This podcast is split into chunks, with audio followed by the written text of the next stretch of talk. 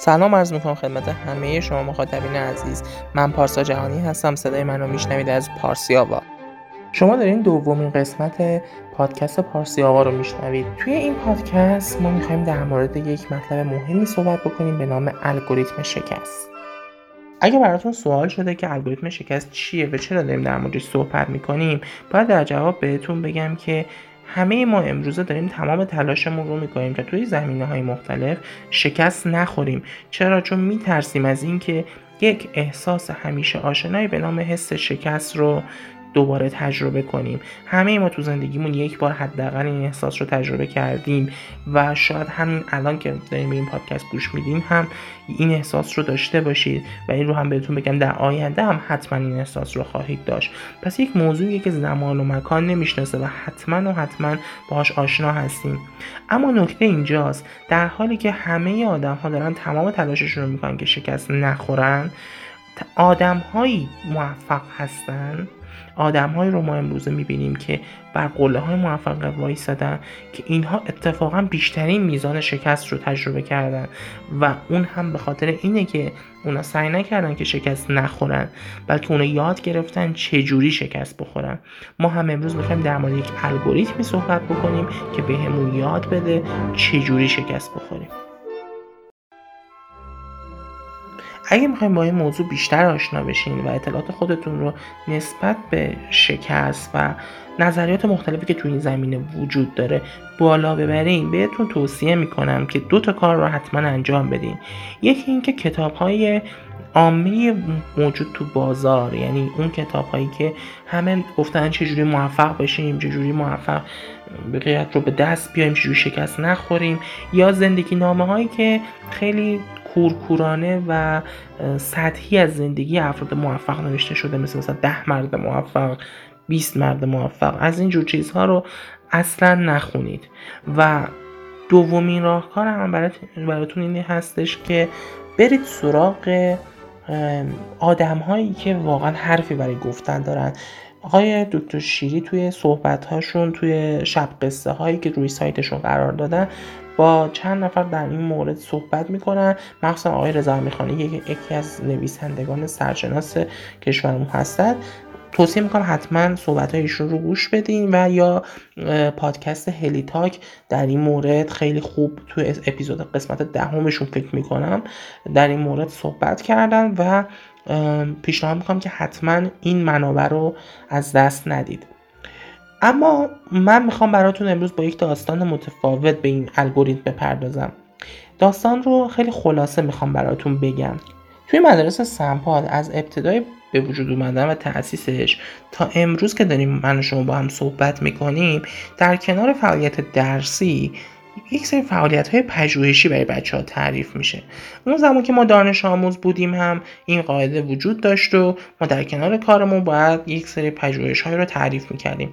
اولین سالی که از راهنمای وارد دبیرستان شدیم با وجودی که سه سال سابقه پژوهشی داشتیم اومدیم و به خاطر اینکه هنوزم فرصت داشتیم و کنکور المپیادم شروع نشده بود هنوز می‌تونستیم دو تا پروژه تعریف بکنیم. اومدیم چیکار کردیم؟ من که یکی از پای ثابت پژوهشام گروه زیست شناسی بود که با اون کاری ندارم امروز. و گفتم با اون دومین پژوهش چیکار کنیم؟ با صحبتی که با مشاورا و افرادی که حالا اطلاعات بیشتری داشتن اون زمان گفتن یک پژوهشی رو انتخاب بکنیم که تا الان نرفتین سراغش. ما پامون رو از منطقه امنمون گذاشتیم بیرون و رفتیم سراغ مکانیک.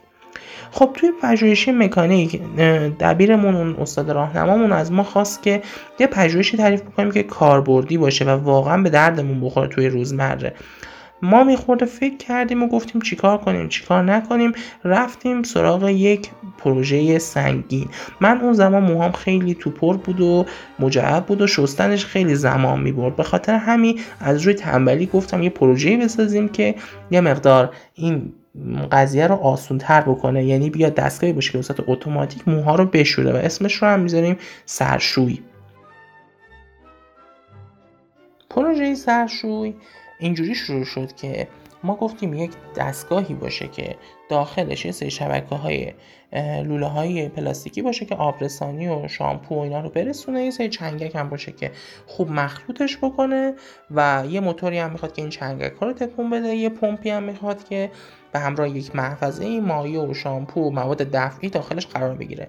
دور صورت هم باید قطعا با پلاستیکی حرارت داده شده. خوب بچسبه به صورت که مایعات وارد صورت نشه. ما مثل همه نوجوانان یه مقدار تنبلی کردیم اون زمان و تجهیزاتمون رو دیر تهیه کردیم و به خاطر همین نشد که براش یک بیس خوبی بسازیم. یعنی این تجهیزاتی که می‌خواستیم بعد روی یک دستگاهی سوار میشه روی ساختار چارچوب اولی سوار میشه و ما نتونستیم اون رو بسازیم. مجبور شدیم به خاطر محدودیت زمانی بریم سراغ کلاه کاسکت. خب کلاه کاسکت خیلی کار ما رو محدود می‌کرد و اونقدر به ما فضا نمی‌داد. ما محتویات داخل کلاه رو خالی کردیم و اون شبکه لوله, لوله پلاستیکی رو داخلش قرار دادیم. بعد چنگل ها رو قرار دادیم و بعد گفتیم حالا یه موتوری می‌خوایم که اینا رو تکون بده.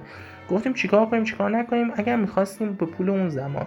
واقعا یک سری موتور قوی و چنگک های مکانیکی حالت شبیه روباتیک داخلش قرار بدیم که خوب بیاد این مواد رو مخلوط بکنه با سطح موها. به پول اون زمان که دو سه میلیون می‌شد. به خاطر همه گفتیم چیکار کنیم چیکار نکنیم. رفتیم سراغ یک دستگاه دیگری. یکی از بچه ها پیشنهاد داد که یه دستگاهی تازه اومده. اون ماساژور بود که دو سه تا حالت گویی داشت که اینا به ویبره در می اومدن و برای گردن و کمر و اینها استفاده می‌شد ازشون. ما یکی از این دستگاه رو تهیه کردیم و گفتیم با قدرت ویبریشن این دستگاه می‌تونیم چنگکامون رو تکون بدیم. اما باز هم به خاطر اینکه اطلاعاتمون در زمین مکانیک به شخص من خودم خیلی اطلاعاتم اون زمان کم بود فکر نکردیم که خب این چجوری می‌خواد این نیرو رو منتقل بکنه و در چه راستایی می‌خواد تکون بده و اصلا قدرت این آیا متناسب با قدرت چند تا چنگی پلاستیکی هست یا نه؟ خلاصه اومدیم و دستگاه رو با خروجی اون موتور رو با چند تا استوانه پلیمری وارد کلاه کردیم و به یک سری چنگک متصل شد. بعد اومدیم گفتیم که خب حالا بیایم سراغ ساخت محفظه. اما زمانمون بهمون اجازه نداد و محفظه برای مایع و مایات یعنی آب و شامپو و مایات دفعی نتونستیم درست کنیم. حالا من براتون یک تصویر می‌خوام رسم بکنم. نمایشگاه مدرسه که جایی بود که پروژه ها توش ارائه می‌شد و حالا پروژه که یکم بهتر بود و ازشون بعدا به خارزمی و جشنواره پژوهشگران جوان سمپات هم معرفی می‌شدن. اومدیم توی نمایشگاه یک قرفه به ما دادن و هر کسی سمت یک قرفه میومد واقعا وحشت می‌کرد. چون چیزی که در عمل می‌دید یک کلاه کاسکت موتورسیکلت بود که از دو سمتش دو تا شلنگ اومده بود بیرون و هر کدوم داخل یه سطل رفته بود. داخل یه سطل آب و شامپو بود و در یه سمت هم مواد دفعی بود. بالای کلاه کاسکت هم یک دستگاه ماساژور بزرگ قرار گرفته بود که با چند تا لوله پلیمری وارد کلاه می‌شد. و هیچ کس هم جرات نکرد که این رو سرش بذاره چون واقعا خیلی خطرناک به نظر می رسید با وجود اینکه ما فکر همه جا رو کرده بودیم و مطمئن بودیم که برق موتور و پمپ وارد فضای محوطه نمیشه و احتمال برق گرفتگی اینا نداره ولی کسی هم جرات نمی‌کرد که این رو سرش بذاره. گفتیم چیکار کنیم؟ چیکار نکنیم؟ یه مولاژ کله انسان با یه کلاکیس تهیه کردیم و داخل کلاه کاسکت قرار دادیم. و برای چیا گفتیم که ما این رو شستشو میدیم تا شما ببینید که این دستگاه کار می‌کنه. ما دستگاه رو روشن کردیم. البته قبلا هم تست کرده بودیم ولی خب به اون شدتی که موقعی که تو نمایشگاه اجرا می‌کردیم نبود. حالا نمی‌دونم به چه صورتی بود ولی وقتی تو نمایشگاه روشن کردیم کلاه شروع کرد به تکون خوردن. تکون هایی که یعنی اگر کله هر انسان طبیعی اونجا قرار داشت این کله قطعا کنده می‌شد. ما مولاژ رو از با دو تا از بچه ها گرفته بودیم که فقط این مولاژ پرتاب نشد در اصل تکان های دستگاه ماساژ رو. اما تموم شد فرایندش رو. ما در آوردیم کلا رو و نشون دادیم که واقعا موها تمیز شده بود. اما اون تکان های شدید دستگاه باعث شده بود که بازم تماشاچی‌ها و حالا بعدا داورها نگاه خیلی مثبتی نسبت به قضیه نداشته باشن. و همین شد که توی این مدرسه مقامی نگرفت. البته ما بعدا این رو برای خارزمی فرستادیم و تو خارزمی مقام استانی گرفت. اما در هر صورت چون وارد مرحله کشوری نشده بود و ارزم به خدمت شما که یعنی وارد مرحله کشوری شد ولی مقام نگرفته بود و به خاطر اینکه توی جشنواره خودمون هم به نتیجه نرسیده بود ما احساس شکست می‌کردیم و واقعا به این نتیجه رسیده بودیم که مکانیک برای ما نیست و ما شکست خوردیم و نباید این کار رو شروع می‌کردیم و مقصریم ما و نتونستیم و از اینجور احساسات. و یکی از بچه هم حتی هی می‌پرسید که اصلا ما چرا همچین چیزی ساختیم؟ چرا چیز دیگه نساختیم؟ چیز بهتری راحت و به همین علت یه مقداری دچار مشکل شدیم. اما من به شخصه.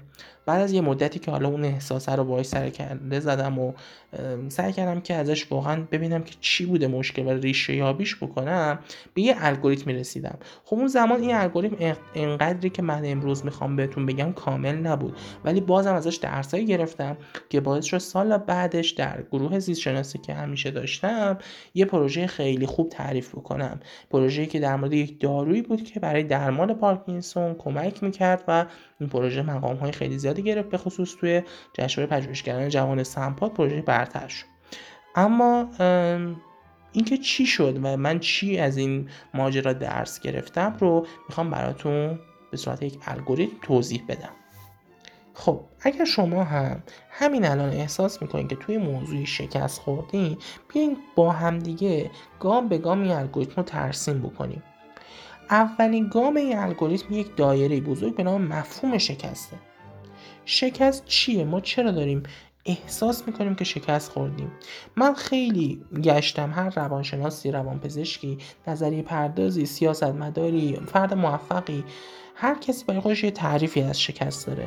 اما جامع ترین و مستندترین تعریفی که من پیدا کردم در روانشناسی تربیتی هست که بهش میگن شکست. نرسیدن به هدف از پیش تعیین شده است که باعث ایجاد عدم ارزشمندی در شما میشه. خب این تعریف خیلی جالبه چون دو بخش داره. بخش اول میگه نرسیدن به یه هدف معین و از پیش تعیین شده. بخش دوم میگه ایجاد عدم ارزشمندی.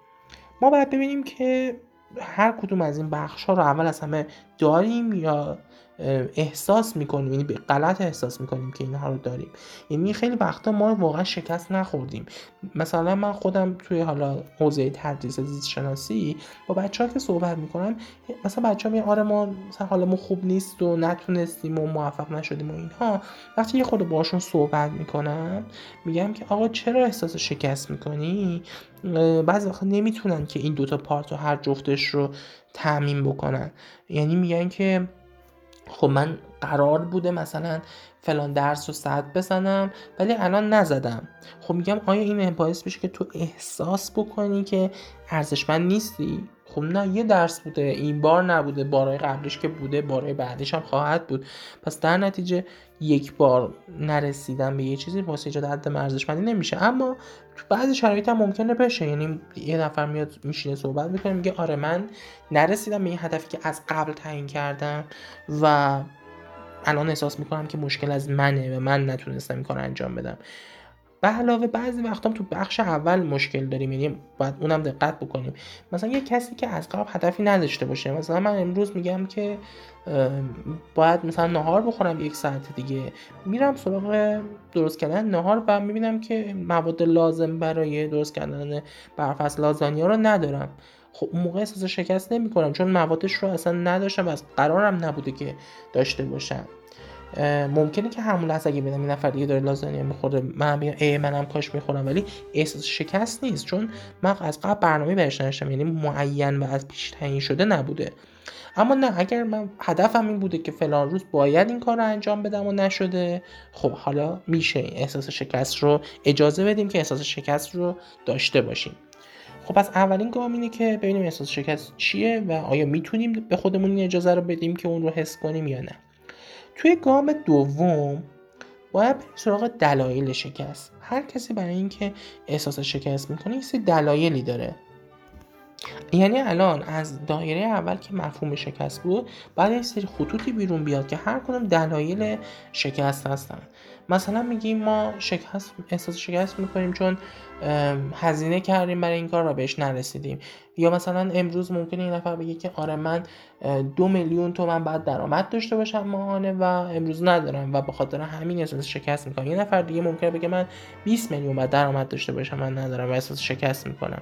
یه نفر ممکنه بگه که من قرار بوده که برای ادامه تحصیل برم به کشور دیگه.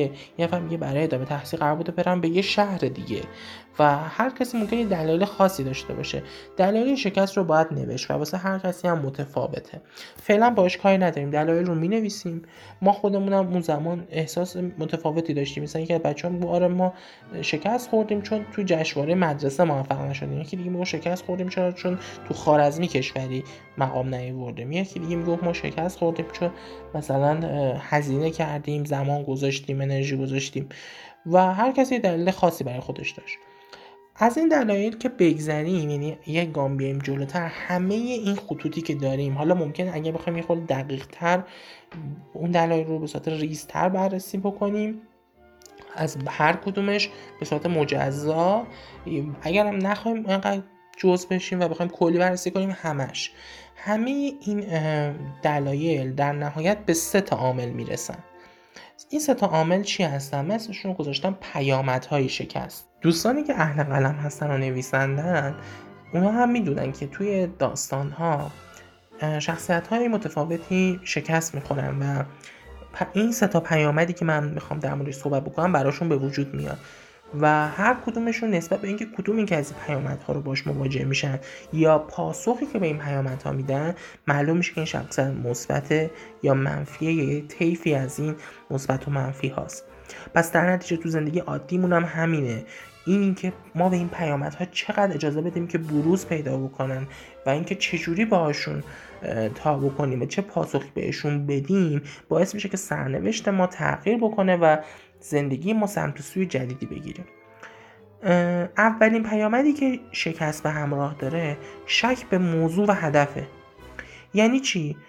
همونطور که گفتم مثلا یکی از بچه های ما توی قصه داستان گفتش که ما چرا اصلا همچه چیزی ساختیم؟ یعنی شما به هدف شک می‌کنی میگه آقا من چرا دارم این مسیر رو میرم؟ مثلا اگر فرض کنیم یک فردی در زندگی کاری خودش به شکست خورده میگه من اصلا چرا این شغل و حرفه رو انتخاب کردم؟ چرا سراغ یه شغل و حرفه دیگه که آسون تره راحت تره ممکن تره نرفتم. مثلا یکی از اتفاقاتی که میفته توی در اصل مثلا رشته هایی هستش که بچه ها بدون دقت انتخاب می‌کنن و واردش میشن. مثلا این نفر ممکن وارد مهندسی کامپیوتر بشه با وجود اینکه هیچ استعدادی نداره یا بیشتر دنبال کارهای مکانیکیه اون وقت خب نمی‌تونه موفق بشه. یا دوستان زیادی که هر ساله دارن کنکور میدن برای اینکه پزشک بشن. وقتی میان تو محیط قرار میگن وقتی میان با این حرفه مواجه میشن میگن که آقا ما اصلا چرا پزشک شدیم؟ چرا نرفتیم سراغ کار دیگه؟ یا اصلا این به خلق و خوی ما نمی‌خوره. مخصوصا در دوران اینترنی که خب خیلی کار سختی هست و اون فشار پزشکی رو تازه درک می‌کنن اون موقع میگن اصلا ما چرا وارد این قضیه شدیم؟ یا امروز که می‌بینید کشورمون با بیماری کرونا سر و کار داره خیلی از دانشجوی پزشکی دارن به این فکر می‌کنن که اصلا ما چرا وارد همچین کاری شدیم؟ وقتی ما حاضر نیستیم که خودمون رو در معرض چنین ریسکی قرار بدیم. خب اینجاست که سوال برای ما پیش میاد که ما موضوع و هدفمون رو چقدر بهش پای بندیم چقدر درست انتخابش کردیم. اینکه حالا با این پیامد باید چی کار بکنیم؟ و جلوتر در موردش صحبت می‌کنم فعلا می‌خوام اول با پیامدها آشنا بشیم. دومین پیامدی که باید بهش حواسمون باشه شک به محیطه. مثلا بعضی از افراد خیلی رایجه که فکر می‌کنن عدم موفقیتشون تقصیرش بر عهده خودشون نیست بر عهده محیطه. مثلا فلان داور مشکل داشته فلان مثلا مسئول مشکل داشته فلان مقام بالاتر مشکل داشته. رئیسشون مثلا توی یک سازمان کاری مشکل داشته که اینها موفق نشدن. یا مثلا همکارانشون مشکل داشتن که اینها موفق نشدن. یا حتی اصلا کشور مشکل داشته که اینها موفق نشدن. چی عاملی که باعث میشه خیلی ها امروزه مهاجرت بکنن. همینه. شک به محیط می‌کنم. یا شاید محیط من محیط مناسبی نیست. اگر من توی محیط دیگه قرار بگیرم حتما موفق میشم. البته ممکنه که این حرفا غلط باشه. میگم اینا پیامدهای شکسته. به این معنی نیست که اینها درست باشن. اینا شکن.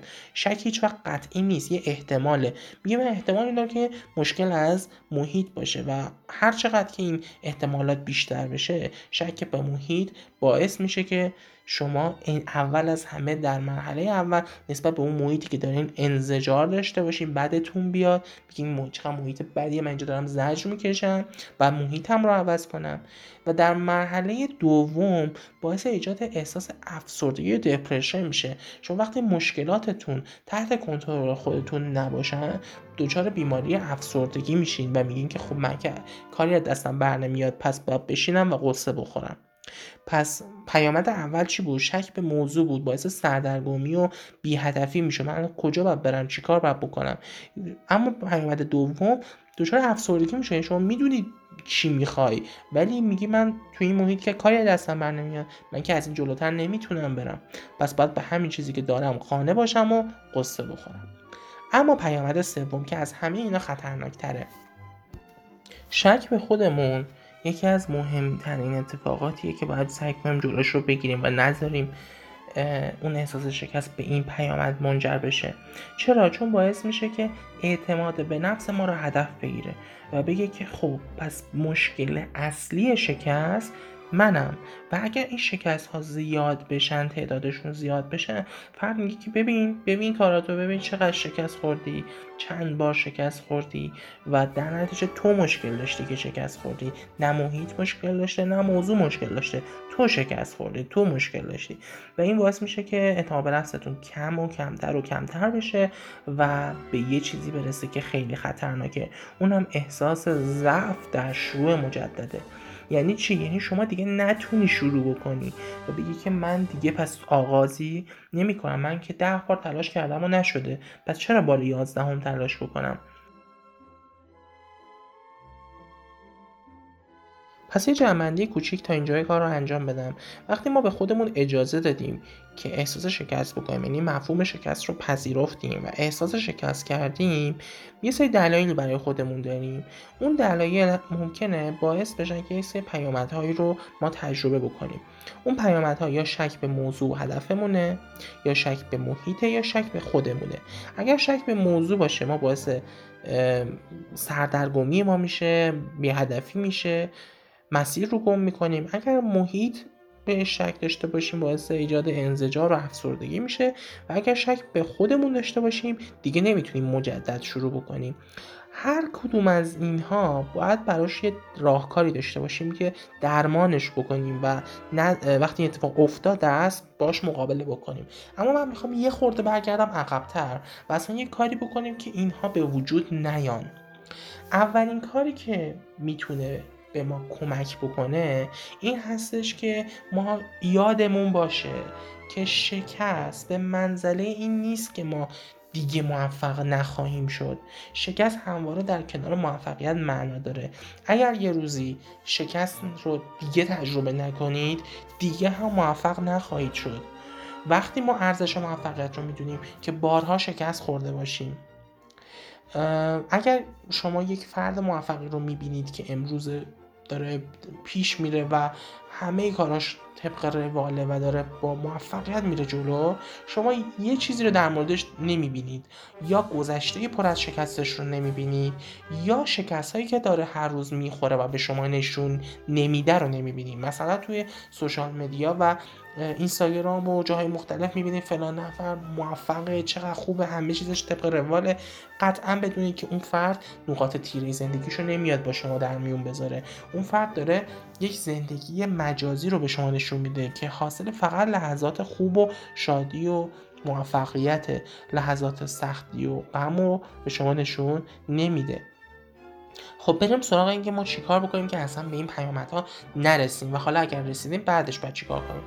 مهمترین کاری که من ازتون می‌خوام انجام بده اینه که یک سری سوال و جواب رو برای خودتون ایجاد بکنید و اونها رو حدالمقدور یه جایی داشته باشید برای خودتون. توی سررسیدتون توی بولت جورنالتون توی حتی فکرتون ذهنتون. یا یه اتفاق خیلی خوبی که میفته توی کسایی که یه پروژه کاری رو می‌خوان شروع بکنن یک سری نوشته های رو طبق به نام گزارش کارهای یا حالا مثلا روزانه هفته ای بر اساس حالا نوع اون پروژه می نویسن و داخل یه time log ی قرار میدن و هر چند وقتی با اونا رو مرور می‌کنن. اونها بهشون کمک می‌کنه که بفهمن چرا یه تصمیماتی رو در طی پروژه گرفتن. اولین سوالی که باید بهش جواب بدیم و این سوال و جواب ها رو باید حتما بارها و بارها بهش نگاه بکنیم در طی مسیر این هست که ما چرا داریم این پروژه این فعالیت این رابطه احساسی این موقعیت شغلی این ارتقای به قول معروف کاری این فرایندی رو که حالا تصمیم گرفتیم آغاز بکنیم چرا ما اصلا واردش شدیم؟ و موقعی که شکست خوردیم باید حتما این جواب سوال رو داشته باشیم. ما اون زمان فکر می‌کردیم احساس می‌کردیم که هدف ما از پژوهش این هستش که نفر اول جشنواره مدرسه بشیم یا نفر اول جشنواره خارزمی بشیم یا هم نفر اول جشنواره پژوهشگران جوان سمپات بشیم. ما هدف رو در این می‌دیدیم. اما اومدیم میخور فکر کردیم و بعد با مشاورها و اینا صحبت کردیم دیدیم که نه هدف این نبوده و امروز که من خودم جای اون اساتید راهنما توی پروژه های زیست شناسی و بچه ها کمک می‌کنم واقعا یادم میاد این لحظه رو که هدف پژوهش اون مقام یک و دو و سه نبود. هدف پژوهش این بود که دانش آموزا یاد بگیرن. چجوری در کنار درسشون؟ به موضوعات دیگه فکر بکنن فعالیت بکنن مهارت یاد بگیرن و مهمتر از همه خلاقیت به خرج بدن.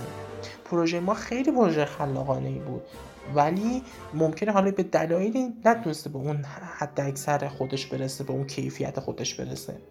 پس چه هدف پژوهش این بود که ما خلاقیت داشته باشیم مهارت داشته باشیم و یه فعالیت خارج از فعالیت های درسی رو انجام بدیم که توش پروپوزال نوشتن یاد بگیریم توش پژوهش تعریف کردن یاد بگیریم یاد بگیریم که چجوری به فکر ارتقای علممون باشیم صرفا این چیزی رو حفظ نکنیم بریم امتحان بدیم. و این باعث میشه که ما وقتی نگاه می‌کنیم به این سه تا عامل چهار تا عامل دیگه احساس شکست نباید بکنیم قاعدتا. چرا؟ چون دیگه یک هیچ کدوم از اینها توش نگفته که پروژه برتر بشه. هیچ کدوم از اینها نگفته که باید حتما نفر یک باشی.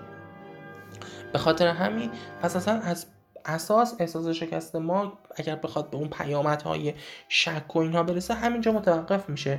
چون که خب ما اصلا شکستی نخوردیم. اگر ما نمی‌تونستیم خلاقیت به خرج بدیم و پروژه تعریف کنیم اگر ما اون مهارت هایی که یاد گرفتیم طی مسیر رو یاد نمی گرفتیم آره باید اون زمان احساس شکست می کردیم شکست ما در این نبود که اول بشیم. شکست ما می‌تونست در این باشه که اصلا پروژه تعریف نکنیم یا اصلا پروژه که تعریف کردیم رو مهارت های لازم براش رو یاد نگیریم. خب پس در نتیجه این اولین سوالی که باید حتما بهش جواب بدین. شما تو مسیر زندگیتون ممکنه مثلا گاهی اوقات یه فردی میگه من احساس شکست می‌کنم چون فلان مقام رو توی حوزه کاری خودم نگرفتم فلان پست رو نگرفتم. خب بهش میگم اصلا تو چه هدف چیه؟ هدف تو این سازمان اینه که تو هی بری بالا مقام بگیری. مقام بالاتر پست بالاتر یعنی مسئولیت بیشتر. تو برو دنبال اینکه چجوری درآمدت و مهارتت رو بیشتر بکنی.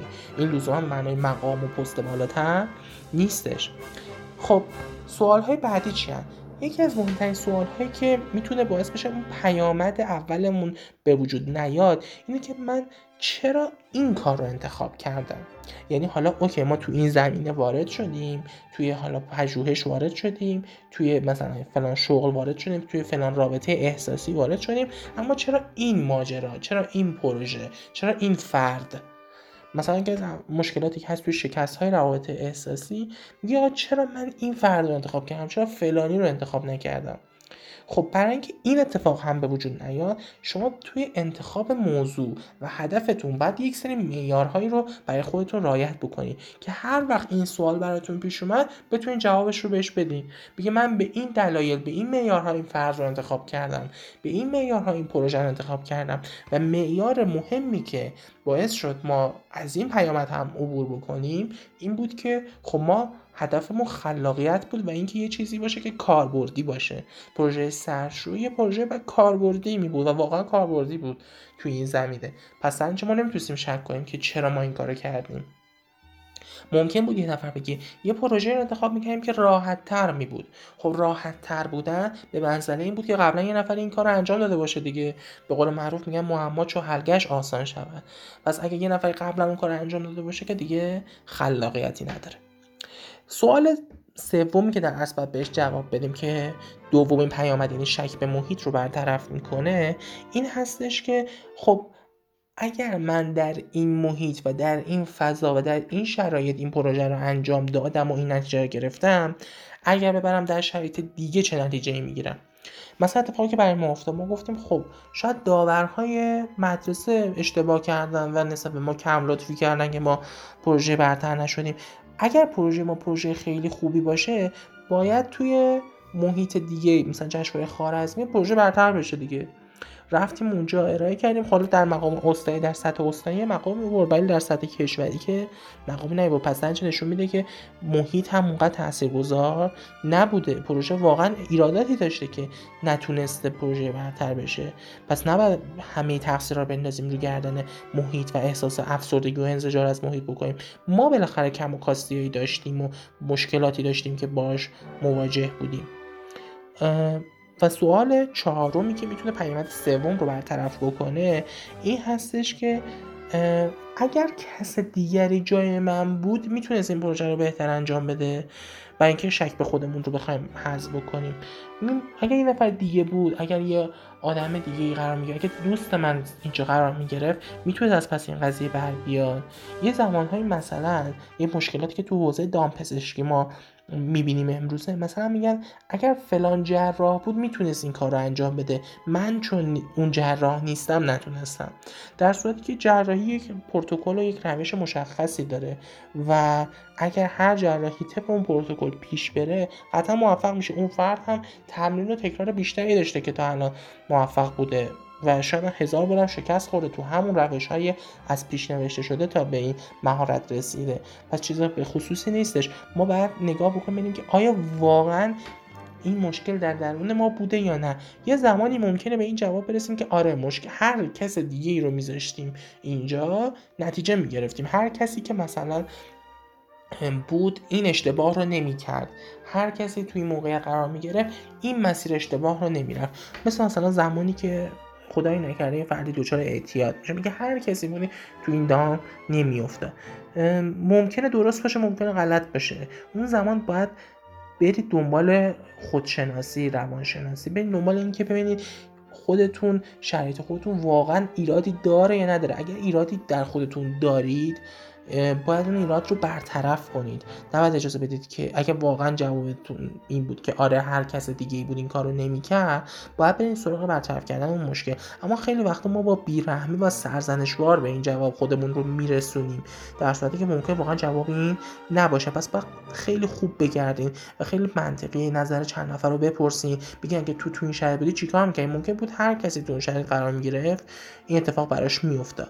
پس در نتیجه نباید خیلی زود خودمون رو مقصر جلوه بدیم و بگردیم دنبال راهکارهایی که اگر اول از همه مشکل در ما وجود داره اونها رو برطرف کنیم. اگر مشکل وجود نداره بی خودی به خودمون انگ نزنیم.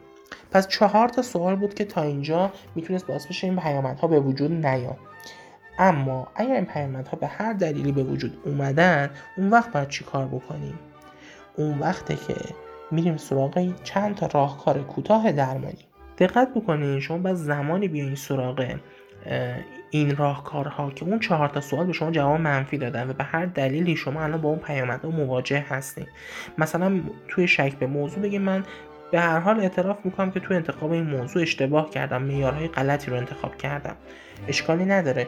توی شرکت اپل حالا چه زمانی که استیو زنده بود چه بعدش که تو کتاب هایی که در مورد موفقیت اپل نوشته شد اومده که شرکت اپل یک سری پیراهنی رو تولید کرد که این پیراهن ها خیلی کیفیتشون افتضاح بوده و حتی خودشون هم پرسنل خود اپل هم نمی پوشیدن و این پروژه خیلی شکستبار و بدی بوده. اما شما امروز هیچ وقت کسی نمیشنوه این موضوع رو که یادته مثلا اپل چه پیرنی ساخت یا مثلا اینکه مثلا پیرنهای اپل میمونه مثلا. هیچ وقت همچین اصطلاحاتی نمیشنوید. چرا؟ چون اپل زود متوجه اشتباهش شد. شما بس سرعتتون رو افزایش بده یعنی اگر احساس می‌کنید تو هر کدوم از این پیامدها شکست خوردین و حالا مجبورین که به اون موضوع یا به محیطتون یا به خودتون شک بکنید سریع جلوش رو بگیرید. اولین کاری که راهکاری که می‌خوام بهتون بدم در مورد همین بحث موضوع و هدف هست توی موضوع و هدف سعی کنید به سرعت یک هدف جایگزین انتخاب بکنید اما این سرعت حواستون باشه که عجولانه و با بیدقتی همراه نباشه که یک انتخاب اشتباه تر به وجود بیاد. باید همه جوانه به کار رو بسنجیم ببینید چی بوده مشکل شکستتون. مثلا این موضوع آیا موضوع خیلی هزینه بری بوده؟ موضوعی بوده که در دسترس شما نبوده؟ یا مثلا تو انتخاب فردی که باش رابطه احساسی داری میگی این فرد مثلا از خانواده خوبی نبوده؟ یا مثلا عادت داشته دروغ می‌گفته یا مثلا من اینا رو چشپوشی مثلا می‌کردم مثلا برفرض مثلا میگی که یا مثلا من توی شغلم این شغل مثلا یک چرب زبانی خاصی می‌خواد این شغل مثلا یک روابط اجتماعی بالایی می‌خواد این شغل مثلا نیاز داره که شما مثلا بری توی مسافت های طولانی رفت آمد بکنی. همه اینها میشه معیارهایی که تا الان بهش نگاه نمی کردی و حالا بعد اون معیارها رو برای برای خودت بولد کنی و با توجه به اون معیارها یه انتخاب جدید بکنی یه تصمیم جدید بگیری که هر چقدر سرعت بیشتر باشه باعث میشه که بعدا اصلا کسی یادش نیاد که شما شکست خوردی. حتی اگه یادشون هم بیاد و بدونن که شکست خوردی میگن چقدر زود از این شکستش درس گرفت. کسی که دیر از شکستاشون درس می‌گیرن اون زمان اون فضای خالی که ایجاد میشه اون زمان خالی که ایجاد میشه که دارن فکر می‌کنن که چی شده و خیلی طولش میدن ممکنه باعث بشه پیامدهای دیگه هم خودشون رو بروز بدن. یعنی شما فقط موضوعت مشکل داشته ولی به خاطر طولانی شدن پروسه شکست ممکنه به محیطت به خودت به افرادت به همکارانت به همه شک بکنی. پس در اینجا باید سرعت رو چاشنی کار بکنی. توی محیطتون مهمترین کاری که می‌تونید انجام بدین که واقعا به که من تو این محیط سازمانی تو این شهر تو این کشور تو این منطقه موفق نمیشم یا توی مدرسه حتی دانش آموزا که میگه من توی مدرسه مدرسه مثلا دولتی درس میخونده تا الان میگه من توی مدرسه موفق نمیشم. کاری که باید بکنیم که باز هم اقدام بکنیم برای تغییر محیطتون. اما نه با عجله و بگم من هر جایی برم هر مدرسه برم هر شهری برم هر کشوری برم نه. اول نگاه بکنید. ببینید اون جایی که می‌خواید برید اون تغییر محیطی که می‌خواید بدین اون تغییر شرایط و امکانات و تجهیزات و افرادی که باشون کار می‌کنید این تغییری که می‌خواید بدین واقعا باب میل و معیارهای شما هست یا نه؟ پس باز اینجا هم باید به اون معیارهایی که تا الان نادیده گرفته شده یا بر حسب اجبار به شما تحمیل شده حالا باید بیاین در موردش فکر بکنیم بگیم من باید کجا برم؟ و اصلا احساسی رفتار نکنین. خیلی منطقی برخورد بکنین. خیلی وقتا به این نتیجه می‌رسین که همین محیط همین شرایط همین افرادی که وجود دارن بهترین گزینه ها هستن بعدش میاییم سراغ چی؟ اگر که خدای نکرده با پیامد سوم مواجه بودی و مشکل به خودتون بود سمت پیکان تقصیرها رو به سمت خودتون گرفته بودید حالا باید چیکار بکنید حالا باید به خودتون شانس دوباره بدین. پروژه های کوچیک برای خودتون تعریف کنین. بگید من توی این پنج دقیقه توی این یک روز توی این یک ماه می‌خوام به این هدف برسم. و اگر تو اون پروژه های کوچیک موفق شدین کم کم اعتماد به نفس خودتون رو بیشتر کنید و به این فکر کنید که شاید واقعا مشکل شما نبودین یا اگر مشکل شما بودین یاد گرفتین که کنار بذارین. مثلا ما تنبلی کردیم زمانمون رو از دست دادیم. اما اگر تو پروژه بعدی یاد بگیریم هی خودمون رو چک بکنیم هی برای خودمون یه سری checkpoint هایی رو قرار بدیم که هی بیام ببینیم الان دارم درست کار می‌کنم الان تنبلی نمی‌کنم الان دارم درسمو خوب می‌خونم الان دارم کارمو خوب انجام میدم. الان توی این شغلی که بهم واگذار شده آیا دارم با تمام تلاشم کار می‌کنم؟ وقتی هی خودتون رو چک بکنی باعث میشه که توی اون موفقیت های کوچیک کوچیکی که به دست میاری اعتماد به نفستون رو بسازی و خودتون رو آماده برای یک شانس بزرگ بکنید که حالا یه پروژه بزرگتر رو آغاز بکنی. کاری که ما توی پروژه دومی که سال آیندهش انجام دادیم و موفق شدیم به قول معروف ازش درس گرفتیم این بود که یاد بگیریم برای خودمون برنامه زمان بندی بذاریم. اگر از ماه یک ماه دیگه یک کاری رو می‌خوان هر هفته برای خودمون یه هدف بذاریم. بگه من تا این هفته این قسمتش رو انجام میدم تا اون هفته این قسمتش رو انجام میدم و تا هفته سوم تمام کار انجام شده باشه.